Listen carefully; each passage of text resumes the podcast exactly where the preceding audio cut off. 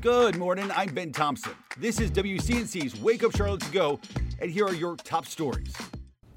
507 right now, turning to more today's top stories in your morning rush. A suspect is in custody after intentionally setting a fire at a West Charlotte apartment complex.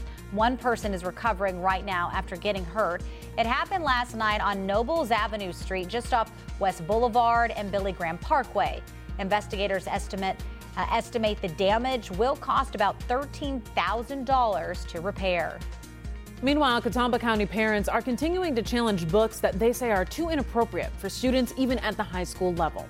Tonight, the school board plans to hear about possibly removing two books from high school libraries. Those books are Lolita and Extremely Loud and Incredibly Close. Now, back in August, the board banned Out of Darkness by Ashley Hope Perez. Before you leave for work this morning, make sure your seatbelt is buckled. Today, North Carolina is kicking off its annual Click It or Ticket campaign.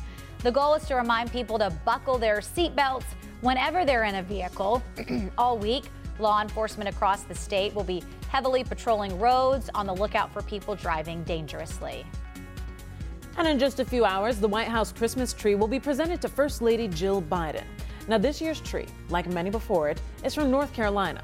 The 19 foot Fraser fir was grown on a farm in Ashe County and is now getting ready for a place at its new home in the White House. And that's it for your morning rush. Thanks for listening. You can find all these stories and more right now on WCNC.com. Join the Wake Up Charlotte team weekday mornings on WCNC Charlotte from 4:30 to 7 a.m. Like and subscribe to our podcast and tell a friend.